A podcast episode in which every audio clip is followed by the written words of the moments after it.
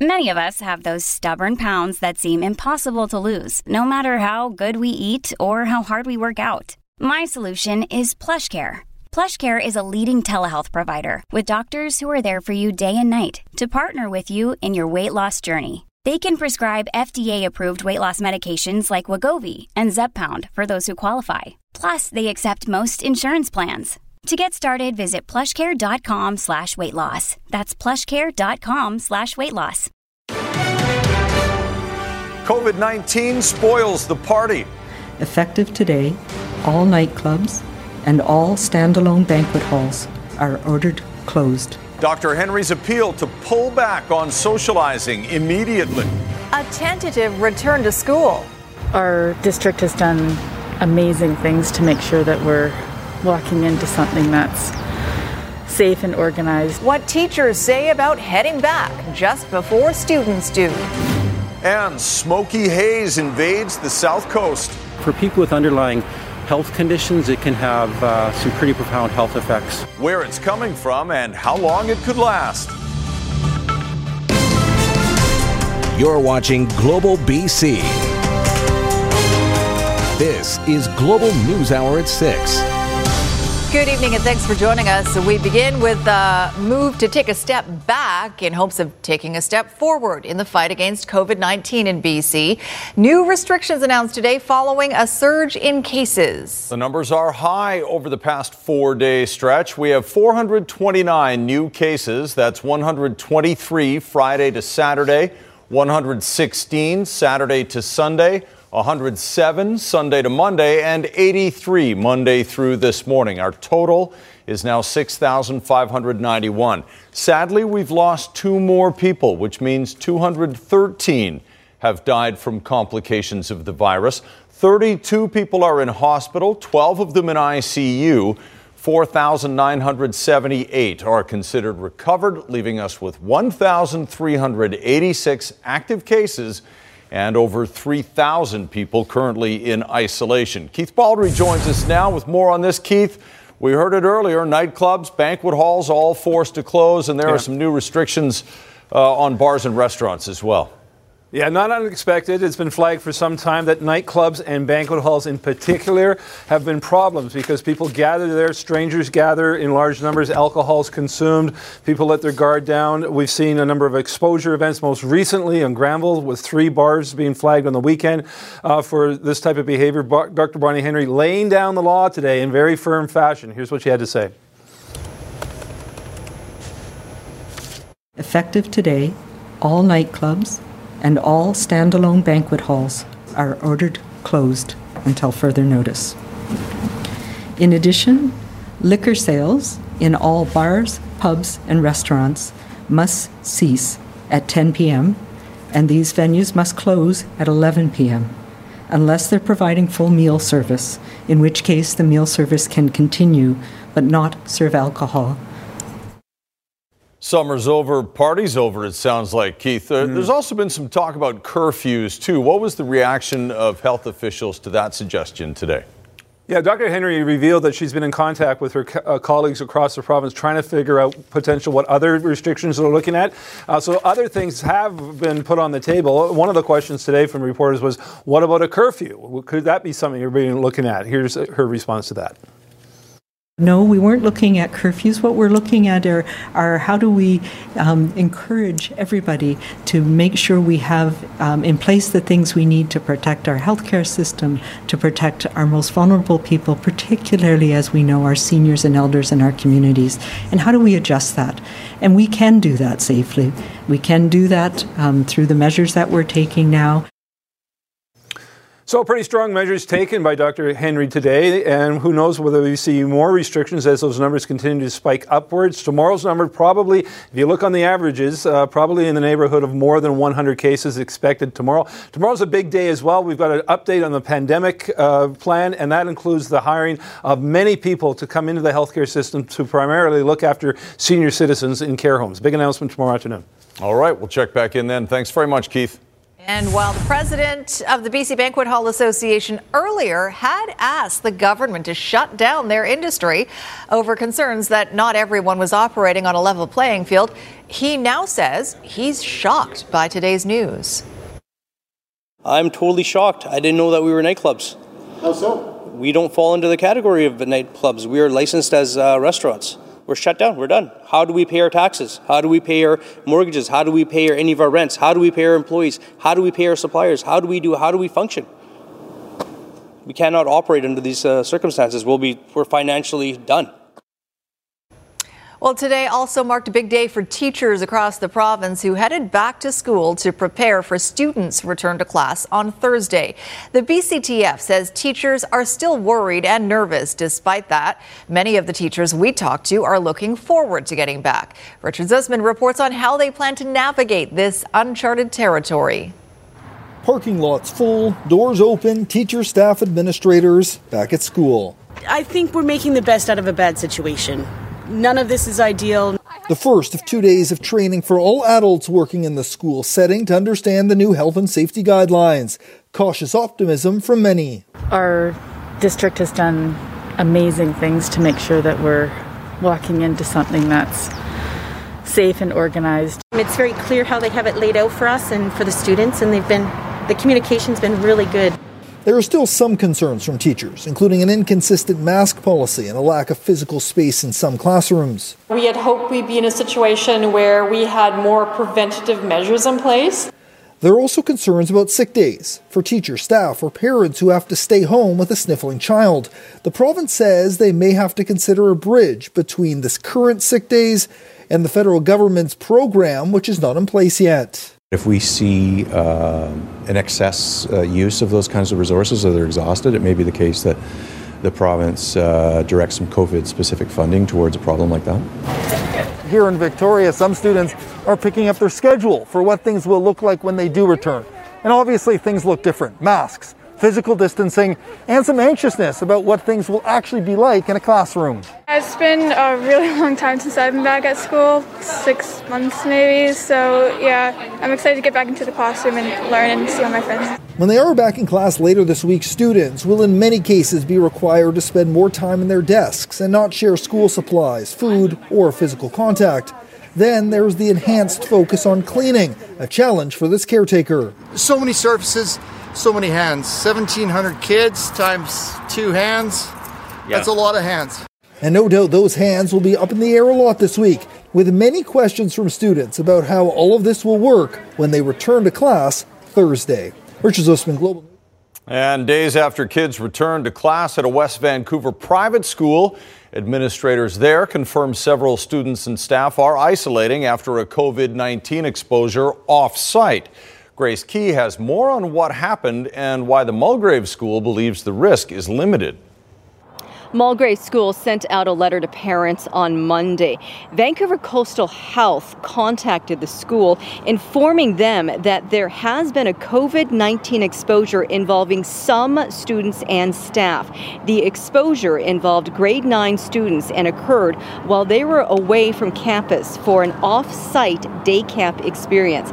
The small group of students and staff are isolating for 14 days. The camp activities took place outside within learning groups and involved physical distancing. The school didn't specify the activity, but the provincial health officer did make a comment on school field trips. I don't see us having field trips. I don't see us having some of those um, more uh, uh, larger group events where we uh, go out and visit things. I think there's a lot we can do virtually now in terms of visiting museums and other uh, art galleries, etc., that can be implemented. Due to privacy concerns, Vancouver Coastal Health and Mulgrave can't say whether or not anyone has actually tested positive for COVID. Now, Mulgrave is not making any statements on camera, but in the letter did say because this activity took place off campus, the recommendation is for them to just do their usual thorough cleaning inside. Vancouver Coastal Health says there is no further risk to the public. In West Vancouver, Grace Ke, Global News. Smoke is blanketing much of southern BC. It's coming from wildfires burning in Washington state. And as Brad McLeod reports, that's led to health advisories and air quality alerts for residents on this side of the border. It was a smoky start for the southern part of the province. Vancouver enveloped, Victoria barely visible, many even concerned for their safety. It's very smoky. We thought there was something burning maybe in the house. In the morning, a blood red sun rose over the capital city. Yeah, it's been pretty hazy. And it's not only the capital being covered in smoke, much of southern Vancouver Island has also been affected from the Cowichan Valley down. There's a high potential for health consequences if this is prolonged. The air quality index rating reaching a 10 or 10 plus in some island communities. That's the highest possible. It can get deep down into the lungs and cause irritation and inflammation in the lungs, which makes it very hard for people to uh, absorb the same amount of oxygen as they normally would. But places like Osoyoos also hit overnight. Penticton in a haze and an air quality advisory issued for Metro Vancouver and the Fraser Valley due to high concentrations of fine particulate in the air. We do expect to see uh, smoke impacts throughout the region uh, for a number of days. The culprit for most of the smoke wildfires raging south of the border. Satellite imagery shows how the smoke from Washington wafted into our province. One of the blazes in that state destroyed 80% of homes in the town of Malden. This came through like like a jet plane really. It just tore right through here. The medical health officer says seniors, young children, and those who are pregnant are susceptible to the smoke, especially anyone with pre existing heart or lung conditions. Including those with uh, a COVID infection right now. Dr. Fyfe says it's best to avoid strenuous outdoor activity when conditions are like this. Try to stay indoors uh, and improve air quality by keeping the windows closed. He says it's a smart safety plan to expect more smoke. That It could come back uh, even worse than it is right now. Brad McLeod, Global News, Victoria. All right, meteorologist Yvonne Schalle joins us now with more on the role the wind is playing in all of this. And Yvonne, if the next few days will be any better given the heat we're experiencing now. Yeah, so we are tracking uh, the heat, one factor in big weather story, but today we've had a bit of a breeze off the water, so the wind has thickened, especially towards the west end. But as we look ahead, especially late evening and overnight, we'll see a bit of a shift, and we've got outflow winds. So we are looking at northwesterly winds, and what that means is we may see a bit of clearer air. It may blow a bit of the smoke out of the region, but it is going to pick up once again the outflow winds are going to weaken. So the potential of seeing the smoke, especially as we get in towards the next few days, will be likely. They'll be sticking. And we can see that on the smoke forecast. So for a few of the areas, we are going to see some outflow winds as they do start to weaken over the next few days. The smoke is going to build in across the region. So a heads up for those who have respiratory issues. Please be very careful over the next few. The winds, big weather story. Also the heat uh, is soaring. I'll have that coming up and some of the numbers. And when we'll see the peak of the heat across the south coast very shortly. So. All right. Thanks, Yvonne. Vancouver's mayor has a plan to give homeless campers a different place to pitch their tents. His multi pronged approach to tackle homelessness, including a move that has the potential to clear out neighborhood parks. Why some say it's way overdue in just over a minute. A desperate firefight in California with no end in sight. That's coming up on the News Hour. And BC's favorite sign language interpreter about to start a new gig. That's later. Right now, though, with homelessness becoming more visible in Vancouver, the mayor is pitching a sanctioned encampment outside city parks as one possible solution. Citing COVID, the overdose crisis, and colder weather ahead, Kennedy Stewart says we need to act now. Catherine Urquhart has more on the mayor's plan and what the city could lose in order to pay for it. With an estimated 400 plus tents now at Strathcona Park, and as area residents become more frustrated, Vancouver's mayor has called an emergency meeting. So on Friday, I've called a special council meeting to deal with uh, really this uh, this kind of explosion in homelessness we've seen here in the city. Uh, what I've asked council to do is consider a motion I'm putting forward. Stewart wants council to consider three options: a structured encampment, leasing or buying housing units, or converting city-owned buildings into emergency housing. We're just seeing this motion coming out today, hearing about it on the news or hearing about it from you, and there's not any opportunity to consult or really respond to it. What have mayor and council been doing for, for the past several months? Uh, we've been ringing alarm bells for at least since early June about the, the state of affairs here in Strathcona, the health and safety of the community, including the, the campers. The proposed solutions would require financial assistance from other levels of government, or at least cooperation in the case of the park board. We're seeing the crime rates rising, um, but we're also seeing an unprecedented number of homeless on the streets, and they're looking for leadership. So this is the time to work together, not to spring surprises um, on councillors. Stewart is warning that the price of housing Vancouver's homeless could result in some services being cut.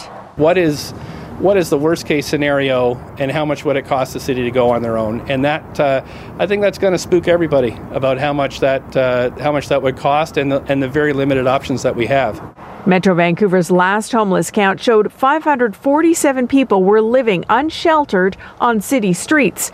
Stewart's motion calls on staff to investigate housing options and report back to council by October 2nd. Catherine Urquhart, Global News. Vancouver police are investigating the city's 11th homicide of the year. Officers believe 36 year old Neil Scarisbrick, who they say was known to them, was punched near Hastings and Columbia Streets on the downtown east side. He died of his injuries early Monday morning. Investigators do believe that the victim and the suspect are known to each other and believe there's no other risk to the public. We do have somebody in mind. We have identified a suspect, but as I said, the investigation is ongoing. Still ahead, a struggling BC community plans for a big comeback. Why there's a lot of work to do to make sure everything's going to be okay in OK Falls. Also ahead, crushed truck. What seems like a miracle during a windstorm in Creston. Still a lot of extra traffic over here off the North Shore to the Iron Workers Memorial Bridge after clearing not one, not two, but three earlier southbound problems. Traffic is still slow from Westview Drive. Need to renew your car insurance? Call BCAA to save, get better coverage, or both. Visit bcaa.com slash ICBC. I'm Trish Jewison in Global One, high above the Iron Workers Memorial Bridge.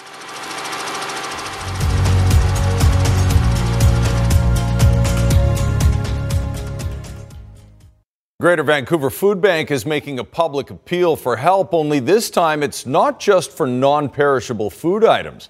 The organization needs to find a new food distribution location in Vancouver. And once again, it's the fallout from COVID 19. At the start of the pandemic, the food bank was able to set up in the Queenie Theater and the Mount Pleasant Community Center. They've since had to vacate and they're undergoing renovations on a building they've recently leased, which means they're in need of a temporary space. Right now, what we're looking for is a location in Vancouver, uh, four to 6,000 square foot, uh, that has a loading dock so that we can uh, continue distributing uh, in a safe way with uh, social distancing. Uh, and we'll only need that for maybe three months, and we're hoping somebody can come forward with a space that'll help us until we get our, our lease space up and running. Yet another troubling sign of the deterioration of Vancouver's downtown. A popular restaurant on West Hastings is shutting down. The owners say the neighborhood has become too hostile an environment to continue. Rumina Daya reports. This is what normal looks like for businesses struggling to survive along West Hastings Street cleaning up human feces from the entrance and urine which has seeped in through the front door is how the owner of Balila Taste Kitchen starts every workday. We're standing here, can you smell it? I mean, yeah, I mean, I mean, can you imagine living with this all day? Busted windows, theft, used needles, etc., etc. Staff gone because they feel unsafe. The lease alone, $4,700 a month. Walid Sukari has given up.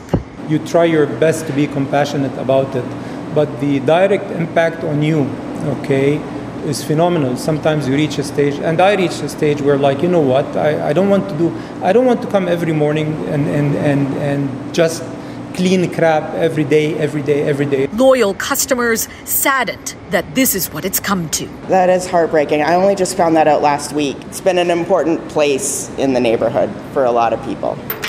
So we've had to replace the chain on this because it was cut two days ago.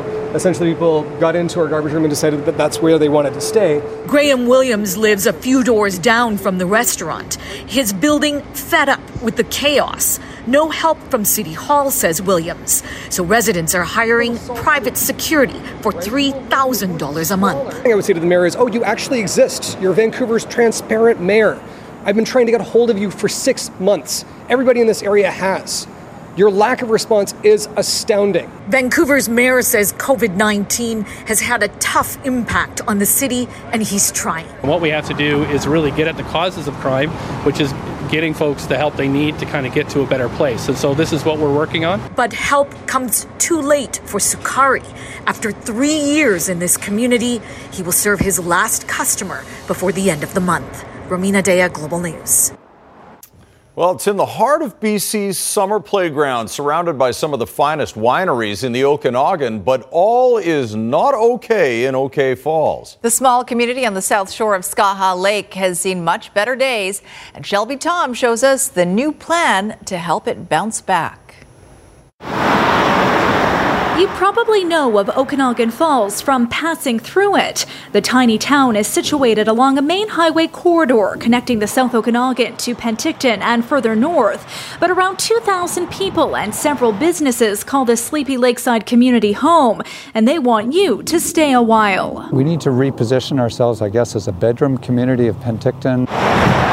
The problem is that OK Falls has suffered a gradual economic decline exacerbated by COVID 19. It Started maybe 10 years ago with loss of the uh, Weyerhaeuser mill, and you just look along the streets, the, the business, you know, Main Street. Um, a number of the businesses are shuttered. No greater symptom of this was apparent than the sudden closure of the only grocery store in town, the IGA, last September. OK Falls still boasts some substantial economic drivers, such as Structurlam and the burgeoning wine industry.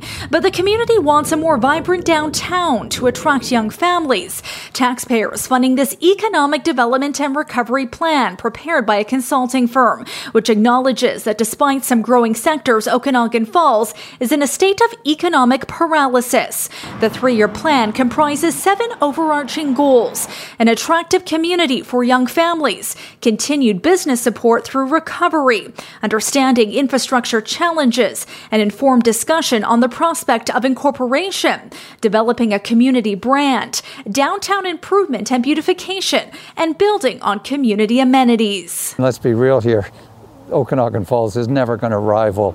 Uh, Penticton, but we could all enjoy what we've got a little better. The report accepted by a regional district committee last week, and funding for improvements will be considered during budget talks. This report is a stepping stone towards a- answering the question how much money do you need, and what are the goals, and how do we do it? With 9,000 vehicles passing through each day, the hope is more people will stop and invest their tourism dollars in OK Falls. Shelby Tom, Global News. Still ahead, the heart of California fire season. Go, go, go, go, go. Why there's no let up in sight for weary residents and firefighters. And why a major vaccine maker just paused its human trials. I'm Squire Barnes. Burnaby Hospital has been serving our community for nearly 70 years, but it's time for an upgrade. Support their transformation to a world class facility to meet growing healthcare needs for generations to come. Proudly supported by Global BC. Traffic is steady over here at the Alex Fraser Bridge, and as I say that, it looks like we've got a minor problem here. A slow moving bus heading south in the center lane. For 47 years, Kirmac Collision and Auto Glass has provided unmatched superior customer service and satisfaction. With 18 lower mainland locations, there's a Kirmac in your neighborhood. Visit kirmac.com. I'm Trish Jewison in Global One, high above the Alex Fraser Bridge. Wildfires across California are setting records after a long weekend of record setting heat. And only adding to the unfolding crisis, the Santa Ana winds are picking up and spreading those fires. That's led to some pretty dramatic rescues, and thousands of people are packed and ready to go at a moment's notice. A flaming fury. A record 2.2 million acres already charred as California moves into the heart of its fire season. As more than two dozen major fires chew across the Golden State, prepare for evacuation. Hundreds of thousands are concerned they'll have to evacuate. Just say some prayers. Mm-hmm. You know, we, we don't want to see this place go up in smoke. Go, go, go, go, go. Some with just minutes to escape. It felt like a movie. It was a living nightmare. She told us in my 21 years of being a ranger, I've never seen the fires this bad. We are completely surrounded by fires. And she said, You guys need to leave now. Overnight near Fresno, the creek fire raged on, stretching more than 200 square miles in just four days and torching everything in its path. It was the apocalypse, you know? it was Yeah. just like pine needles Raining raining. fire. Yeah. National Guard team choppers transporting more than 140 people from remote hiking trails and campsites in the Sierra National Forest to safety. Oh my god. Families reunited after days separated by the flames. Uh, relief. I, I thank God that they're home. And there's no let up in sight. Coming on the heels of a weekend heat wave, the Santa Ana winds bring a new threat, potentially spreading the flames even farther and faster. As thousands of firefighters wage a seemingly unending battle to protect life and property across the state. Jennifer Bjorklund, NBC News, Irwindale, California. New conservative leader Erin O'Toole put his own stamp on his front bench Tuesday, revealing his list of ministerial critics as election speculation continues to swirl in Ottawa. O'Toole's shadow cabinet consists of MPs who backed his leadership campaign and a mix of those who backed his rivals, as well as several who remain neutral. Ontario MP Pierre Poilievre remains as finance critic, and Alberta MP Michelle Rempel Garner takes on the health portfolio. O'Toole's predecessor, Andrew Scheer, is going to serve as infrastructure critic. And Ontario MP Michael Chong gets the high profile post of foreign affairs critic. Fellow leadership candidate Derek Sloan, who ran a campaign aimed at social conservatives, did not get a position on O'Toole's front bench team. Tomorrow, the Tory caucus will meet for the first time since O'Toole was elected leader. The U.S. election is. The U.S. election is less than 60 days away, and after the coronavirus pandemic took a serious toll on campaigning, both Donald Trump and Joe Biden are in a frantic push to make up for lost time and find voters who may still be on the fence. The clock is ticking for both presidential candidates, and while national polling favors Joe Biden, the gap is starting to shrink, and the Trump campaign is eager to eat away at any of his opponent's leads, especially in states where he's in trouble. Everything we do will be guided by our love of this state, its people, and its priceless natural treasures. On Tuesday afternoon, Trump made his 11th trip to Florida this year, but only his first since March. It's a strategic move. It's his home state, but he's tied with Biden, where both struggle in key demographics. Trump is losing the senior vote, Biden is behind with the Latino vote. This sets the stage to make Florida once again a battleground. Even as polls show, there's little room to change minds at this stage in the race. But for the president, this isn't about reaching out, rather re energizing the base and playing on people's fears. If you elected this guy, the suburbs would be overwhelmed with violence and crime. So that's where we are.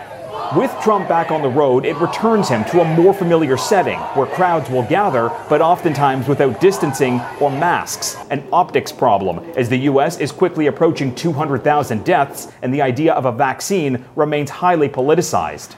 Meanwhile, Joe Biden will be in Michigan on Wednesday ahead of a massive advertising push across key swing states, and that comes after a big fundraising haul in August, something the Trump campaign is struggling with, reportedly hemorrhaging cash, saying they spent early on in the campaign to defend the president's handling of the coronavirus pandemic. Trump says he may have to self finance the final weeks of this campaign. Reggie Cecchini, Global News, Washington. Michael Cohen has released his memoir with a lot of dirty details of life as a close Donald Trump associate. The new book is called Disloyal The True Story of a Former Personal Attorney to President Donald J. Trump. In it, Cohen alleges Trump made overt and covert attempts to get Russia to interfere in the 2016 presidential election. It also describes Trump's alleged racism and obsessive hatred of former President Barack Obama. The White House called the book, quote, fan fiction. Well, days after signing a deal with Netflix, Prince Harry and Meghan Markle have paid back millions in public money spent renovating their Windsor home. The couple has paid back more than $3.5 million for those renovations at Frogmore Cottage. Harry and Meghan were adamant on not receiving public funds when they announced they were stepping back as working royals back in January. The home, a property of the Queen, will remain the UK residence of the Duke and Duchess. In health matters, AstraZeneca announced today it's pausing a major human trial of its COVID vaccine to investigate an unexplained illness in a participant, a routine part of trial safety protocols. And that comes as nine of the largest pharmaceutical companies in the world sign a pledge to uphold scientific standards in the pursuit of a coronavirus vaccine rather than push to get one to market. Under intense pressure from President Trump to deliver a vaccine before Election Day, We're going to have a vaccine very soon, maybe even before a very special date. You know what date I'm talking about? Today, an unprecedented joint statement from nine drug makers pledging not to rush their vaccine candidates or cave to political pressure. Writing, We want to make clear our ongoing commitment to developing and testing potential vaccines for COVID 19 in accordance with high ethical standards and sound scientific principles. nine vaccine makers are coming uh, out saying that they will uh, stand uh, with science. And the world uh, is looking uh, to science right now, in particular to vaccine, to make sure that we will uh, bring us to the end of this pandemic. Former Trump FDA chief Dr. Scott Gottlieb. I think that they're concerned that the public may not have confidence in the process because of the way that this has been swept up in a lot of political discussion in the vaccine development process and the regulatory process. Right now, three drug makers have vaccines in phase three human trials in the U.S., each involving 30,000 volunteers. Late today, AstraZeneca said it's pausing its phase three trial to investigate an unexplained illness. Scott Balaban received two injections in July as part of a Pfizer trial at the University of Maryland School of Medicine. He doesn't think he got a placebo. I did have some fever um, and some tiredness, some chills, but that resolved with overnight. And then after that, it was just muscle pain for maybe about five days. And then after that, it's been back to normal. Meanwhile, two thirds of those surveyed in a USA Today Suffolk poll say they will not get a vaccine when it's first offered. 44% will wait until others have tried it. 23% say they won't get a vaccine at all. Dr. Anthony Fauci again today said an FDA approved vaccine is months, not weeks away. I believe we will have that by the end of this year, the beginning of next calendar year, 2021. Still ahead, a new job for the BC man elevating American Sign Language to an art form. How Nigel Howard turned his newfound fame as Dr. Henry's wingman into a teaching gig at UBC. Also coming up in sports, Seahawks QB Russell Wilson gets some new weapons.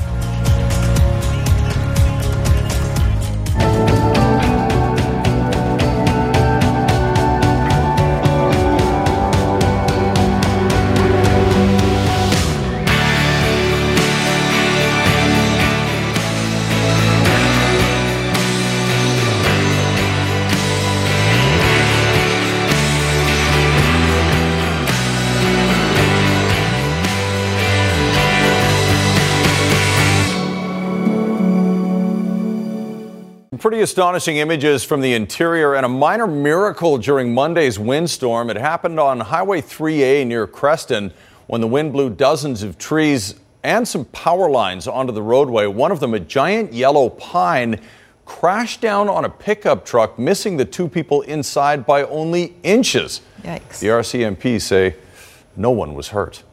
Incredible.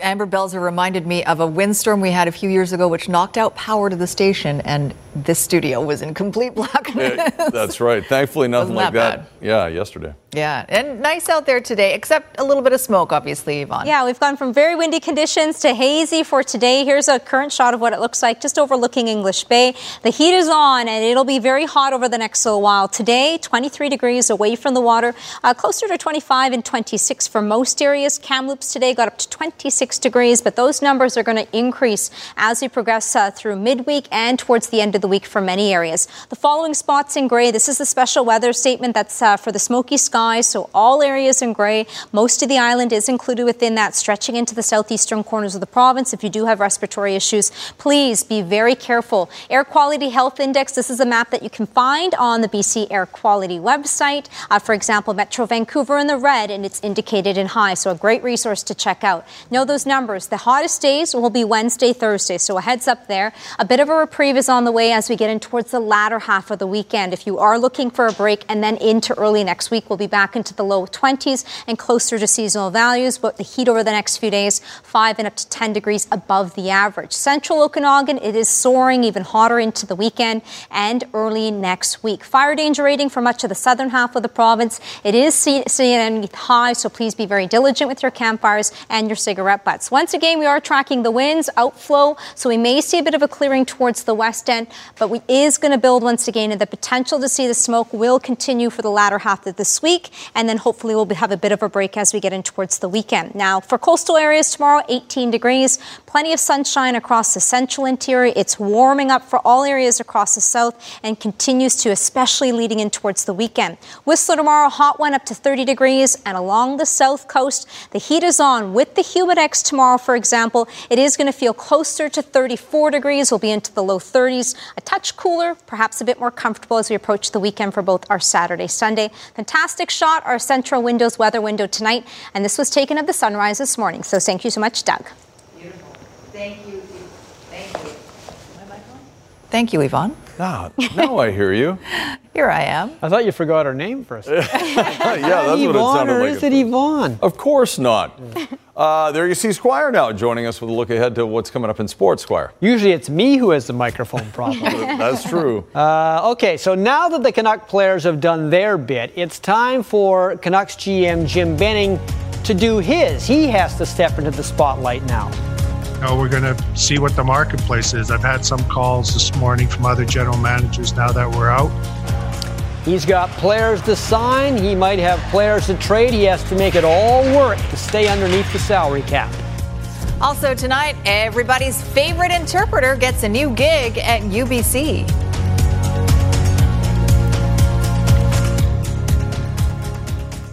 All right, Squire. Now that the playoffs, well, are over for the Canucks. The Canucks playoff part is over, yeah. Well, I mean, it was it was a it was a run nobody really thought. I mean, we kind of thought they'd beat Minnesota in the play-in round, but then of course they beat the champs from St. Louis. That was a surprise. Then in games five, six, and seven, they rode Thatcher Demko very close to an upset of the uh, Vegas Golden Knights. Uh, it was fun. It was attention grabbing, but may I suggest that watching Jim Benning try to sign players and make deals with salary cap restraints might be almost as impressive as watching Demko frustrate those Golden Knights.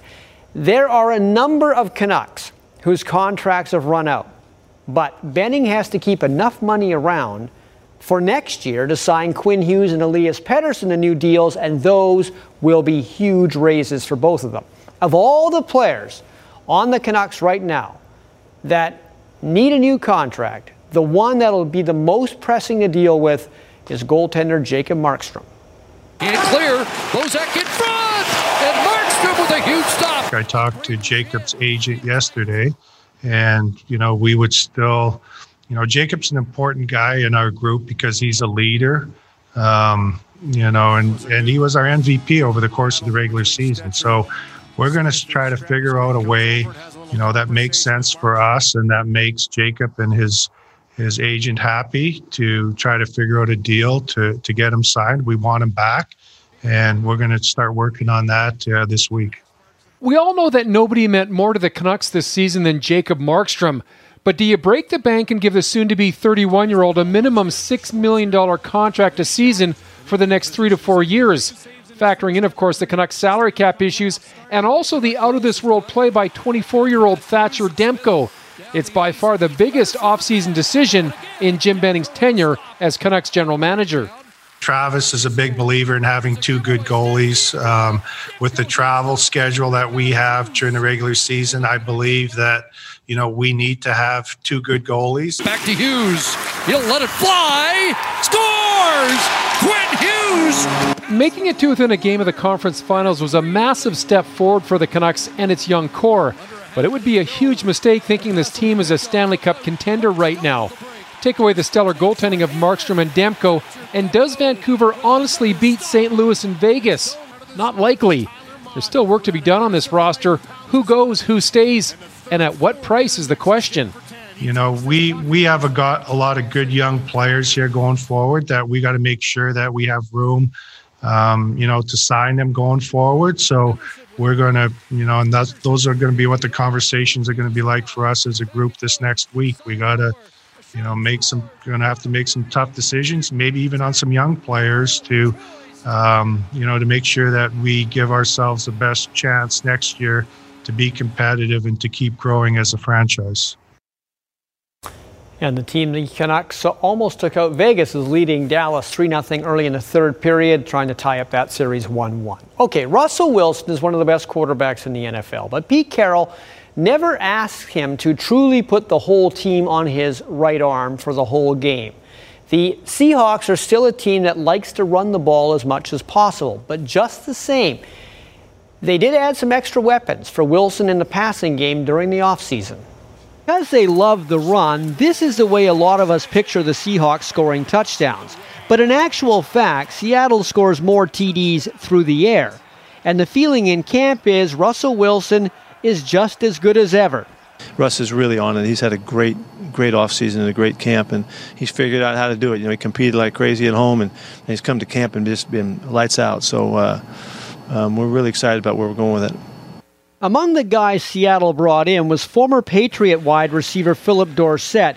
He's a game breaker type, but he's been dealing with foot soreness in camp. We were counting on Phillip to, to play and do a good job in this game. He, you know, he practiced today, and uh, we'll see how he goes through, through the week. But um, every indication is he should be okay. Um, we're really fast. Um, our guys know our stuff.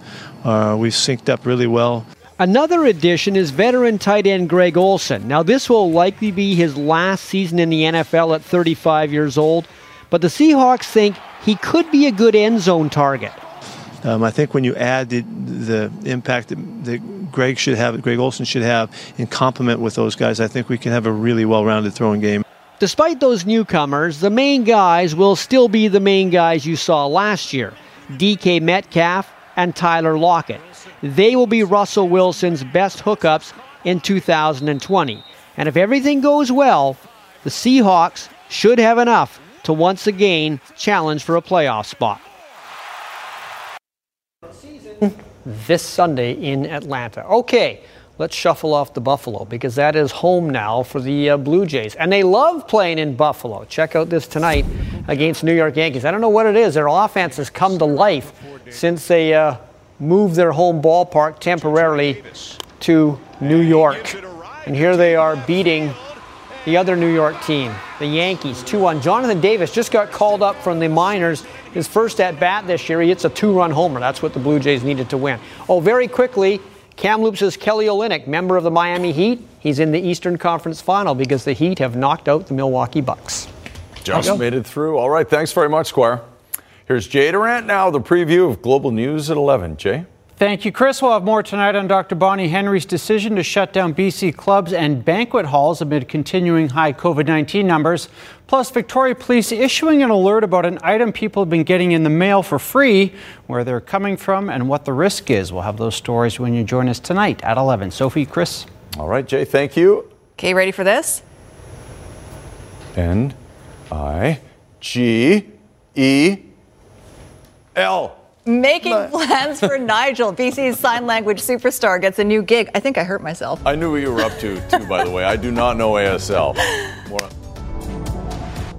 well, the man who's become an unexpected celebrity across BC during the time of COVID is going to the head of the class. As Nadia Stewart reports, Nigel Howard is now pioneering change at UBC. Of course, I think for many of the students who will come in, it'll be a shift for them to learn to use their eyes in a new way. Amidst all of the uncertainty around going back to school, Nigel Howard is excited. They'll also have to learn to use their bodies, their facial expressions in a new way.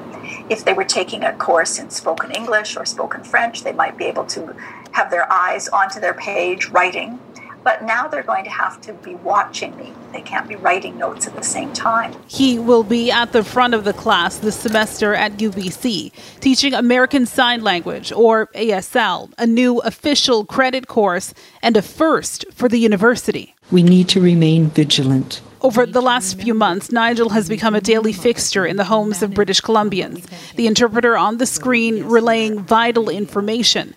In speaking with Global News on Tuesday, I am deaf. You'll hear a female voice, even though I'm male. You'll hear the voice of Deborah Russell, who is our interpreter today. he was modest about the gig that's made him a local celebrity. And certainly, I think on the street I've been stopped by people who are not deaf, who are saying, Thank you so much. I'm really paying attention to the broadcasts. And I think that the attention is because people are seeing sign language for a very first time. It will be a first for many of his students come Wednesday. ASL 100 is an introductory course. So, this is a seed. We're planting it, and hopefully, it will grow. He expects it will be a full class as interest in ASL continues to grow. He hopes this isn't a short term thing. What happens next for me, I don't know. Maybe we'll see more interpreters present on the news as a regular occurrence, and not just in the small cameo, but in a very visible way. That, he says, would be inclusion at its finest. Nadia Stewart, Global News. I don't know, normal is. I tried. Just he's just laid down the challenge, hasn't he? Happy birthday, Marcia, our producer, and congratulations, Nigel. And happy birthday to my love in California. It's probably not Oh, my favorite. yeah, how sweet.